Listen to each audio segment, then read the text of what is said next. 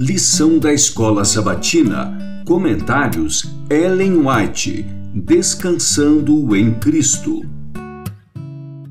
Lição 2. Inquietos e rebeldes. Domingo 4 de julho. Inquietos em um deserto. Quando Deus tirou os filhos de Israel do Egito, era seu desígnio estabelecê-los na terra de Canaã como um povo puro, contente e são. Vejamos os meios pelos quais ele efetuaria isso. Submeteu-os a um curso de disciplina que, caso houvesse sido seguido de boa vontade, haveria resultado em bem, tanto para eles próprios como para sua posteridade.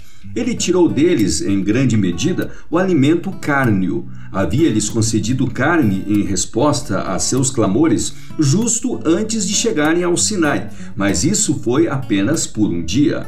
Deus poderia haver provido carne tão facilmente como o maná, mas foi feita ao povo uma restrição para seu bem. Era seu desígnio prover-lhes alimento mais apropriado às suas necessidades do que o regime estimulante a que muitos deles se haviam acostumado no Egito. O apetite pervertido devia ser levado a uma condição mais sadia, para que eles pudessem fruir o alimento originalmente providenciado para o homem, os frutos da terra que Deus tinha dado a Adão e Eva no Éden. Conselhos sobre o regime alimentar, páginas 377 e 378.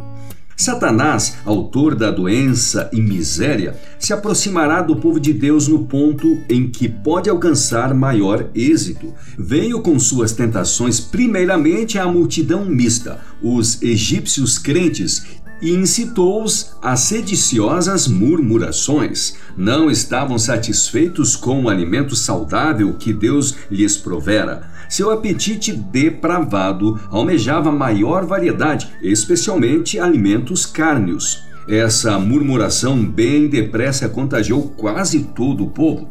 A princípio, Deus não satisfez seu apetite concupiscente, mas fez que lhe sobrevivessem seus juízos, fulminando com um raio do céu os mais culpados.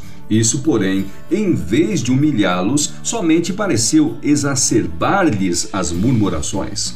Então soprou um vento do Senhor e trouxe cordonizes do mar e as espalhou pelo arraial. Então o povo se levantou todo aquele dia e toda aquela noite e todo o dia seguinte e colheram as cordonizes. O que menos tinha, colhera dez homens e as estenderam para si ao redor do arraial.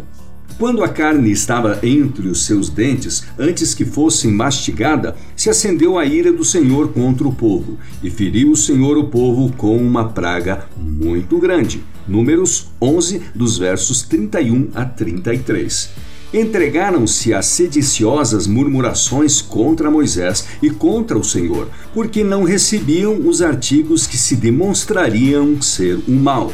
Seu apetite depravado os controlava, e Deus lhes concedeu alimento cárneo, como desejavam, e deixou que sofressem as consequências da satisfação de seus apetites concupiscentes.